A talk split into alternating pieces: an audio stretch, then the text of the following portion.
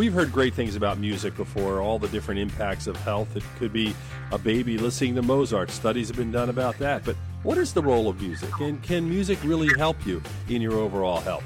Hi, I'm Dr. Brian McDonough, and welcome to Primary Care Today on ReachMD. My guest today is Dr. Kenny Fine, and we're going to talk about music and whether music really has the cure for what ails you. Dr. Fine, welcome to the program. Well, thank you very much for having me. Um, I guess my first question, um, we, you know, there's a lot of studies, a lot of work done looking at music and its role. Tell me a little bit about it and, and your interest in it. You know, I have been active in being a what I call a physician musician on a mission for about 15 years, and it was really my passion and my kind of feeling of destiny that this was part of my profession. And, you know, I would say the studies kind of came along after that. So I kind of backed into it, and then it was one of those things that my intuition told me this would be a good thing to do. And then lo and behold, the studies prove that yes, music really is a healing force. Well, you know, you know, Dr. Fine, it's interesting. And by the way, if you want to know, his background is that he's held positions at Baylor University, University of Texas Southwestern. You've done medical research, and it's been in journals, and you, have done things for for almost thirty years. But what I'm interested in is you came at it from a passion. When you research something or evolve to something that's as a result of your own personal passion, for our physicians listening in the audience, that's probably the most organic and great way to do it. Yes, and and truthfully, I think that's a general that could be a general recommendation, not only for professional pursuits and success. And truthfully, if you look at the habits of successful people, they they do that. You know, we we've heard all about you know billionaires who dropped out of college because they had a insight or a passion or an intuition into a certain thing.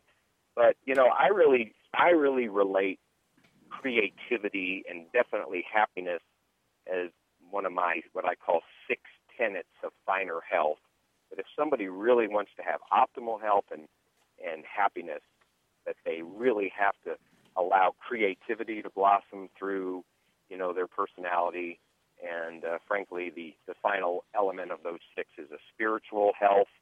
And I do believe I happen to be the kind of person that I believe we have connection with the divine and if we can listen to our destiny and our, you know, insight to, to, to, to go forward from a divine source, then I think you can do nothing but succeed.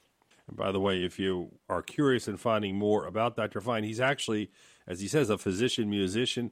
He recently recorded a double album containing 26 original songs called Rockspirational. And really, you, you have made music a big part of your career made it a big part of medicine. Um, you know, there are certain things I wanted to ask you. One of them is, for instance, if you like music, does it matter what kind of music you listen to as far as uh, having a healing property for you or making you feel better? Well, in fact, it does. Um, that has been studied with a method they call behavioral kinesiology. It's a little bit of a crude method. People have probably heard about it. Maybe you've gone to a functional or alternative medical practitioner and they've had you raise your left arm and they test the strength of your arm with certain stimuli. But when people are exposed to classical music, that seems to be there's something about that vibration, if you will, that seems to strengthen people's life force and their you know measurable strength. Whereas um, music that has what we call a syncopated beat and I believe it's because our rhythm is appropriated by our heart. So heartbeats are supposed to be regular and rhythmic. We listen to music like rap or any kind of music that's not beating rhythmically, it has a weakening force on us, actually. It is really interesting, you know, that these studies have been done. How long has research like this been done? I mean, has it been going on for decades, years, centuries? How long have we been studying this? Well, I think it's really more recent uh, in in the last ten plus years, and and a field that came kind of in reverse out of what we would have called in the past music therapy, and that's still used today. Um, um, music therapy is somewhat of an occupational therapy where a patient or children who are patients, they are playing instruments, they are doing music. Maybe a stroke patient is trying to recover, and so they might go to what we call music therapy, and they do the action. But now is something we call therapeutic musicians, where musicians come and play music, sing, play violin, something soothing for a patient in, in a you know ICU in a bone marrow transplant unit, maybe in uh, settings where there's anxiety, like mammogram, ma- mammogram, you know, units and things, and uh, that's you know only really I'd say developed officially and formally over the last ten or twenty years. Physician musician on a mission is Dr. Kenny David Fine, creator of orointestinal fitness products, an academic gastroenterologist. He's recorded 11 albums. Let's say we look at somebody singing and, you know, they're not great. They're just singing in the shower. Does that count as therapy? Well, that person would only do that. And truthfully, I kind of take my observation of people doing karaoke and how popular it became in this country once it was introduced as a technology. Came out of uh, Japan, I believe. And you know, just just watch somebody now. Unfortunately, we've tended to put that modality in bars more often than anywhere. And so people are obviously lubricated with alcohol, and you know, sadly, I think that may not be the healthiest environment to to uh, support this concept. In fact, I have a new program I call Sing If You Want To, which both at my music concerts and in my upcoming health venues, there will be a, a support, uh, an invitation for people to sing if they want to. But no, it, it doesn't have to be formal. You don't have to be trained, and you certainly don't have to be good for for that that action to uplift your spirit and therefore your life force and I definitely tell anybody that has a passion to sing, sing every every chance you get. You're listening to Primary Care today on ReachMD. I'm your host, Dr. Brian McDonough, and with me is my guest, Kenny David Fine. We're talking about music and how it can play a role in care. We have family practice doctors that listen to this program. What sort of things would you suggest they take advantage of with music, and how would they help their patients? What are some examples? Well, to tell you the truth, I um, have had a few examples recently where I was actually a practitioner now that I think about it, who uses my medical laboratory. I, I kind of came to be known uh, publicly, frankly, for being the doctor that brought gluten sensitivity to the world. And I did that through a testing lab called enterolab.com. And it's a very unique method of testing for gluten sensitivity in stool specimens. So I have a lot of practitioners that refer their patients to that source of testing. It is online, as I mentioned. And so, you know, she was honest to admit that she's, because a lot of, you know, first of all, you don't have to be a non professional to suffer from anything, much less gluten sensitivity, which is now so common, practitioner, medical doctor, whatever. Absolutely. You're going to have prone, be prone to that. And she talked about depression, for example, which is one of the side effects or consequences of gluten sensitivity and intestinal issues.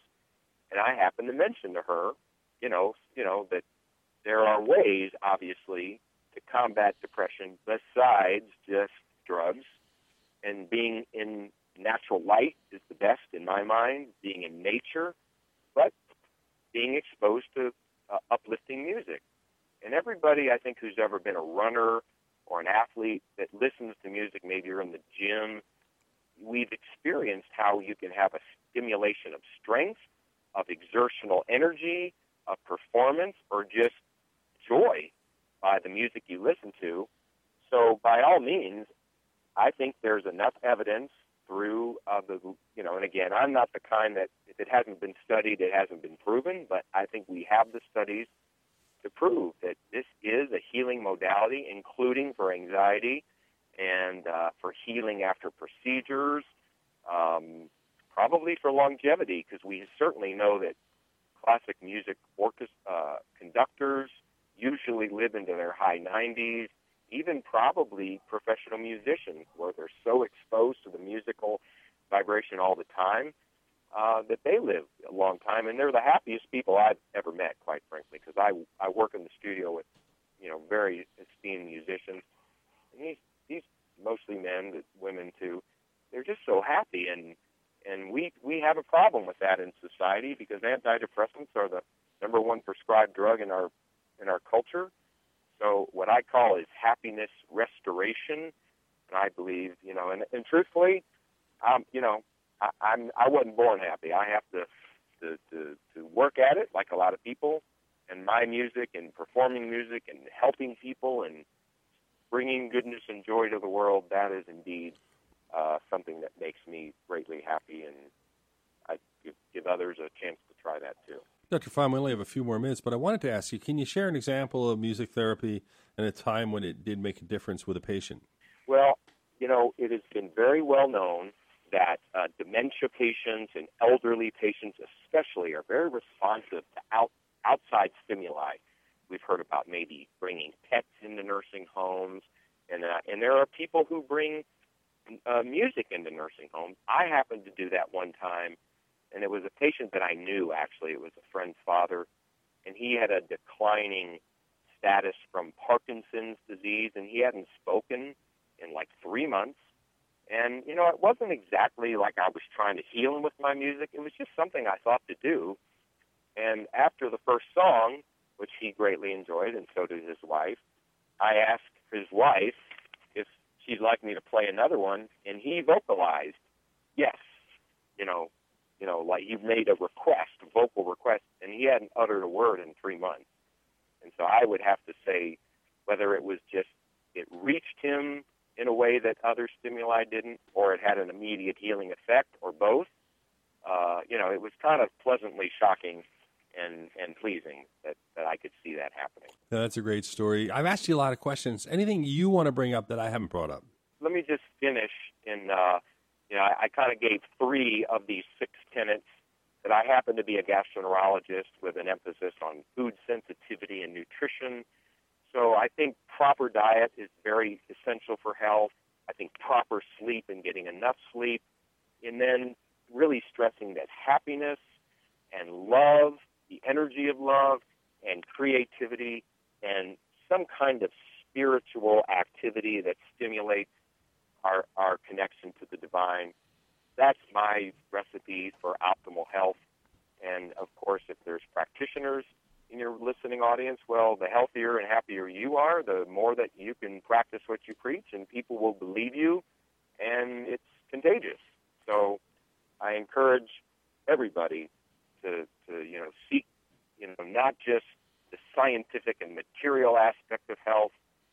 Certainly, that's important. Our bodies, our organs, our cells, but don't forget the mental, emotional, and spiritual aspects as well. Well, that's a great place to end this interview. Dr. Kenny David Fine, I want to thank you for joining us on Primary Care today on ReachMD. And for those who are listening, if you want to hear this at another time, you can obviously download the podcast, get the information related to Dr. Fine. Dr. Fine, thank you so much for taking the time to join us. Thank you, and we'll talk to you next time.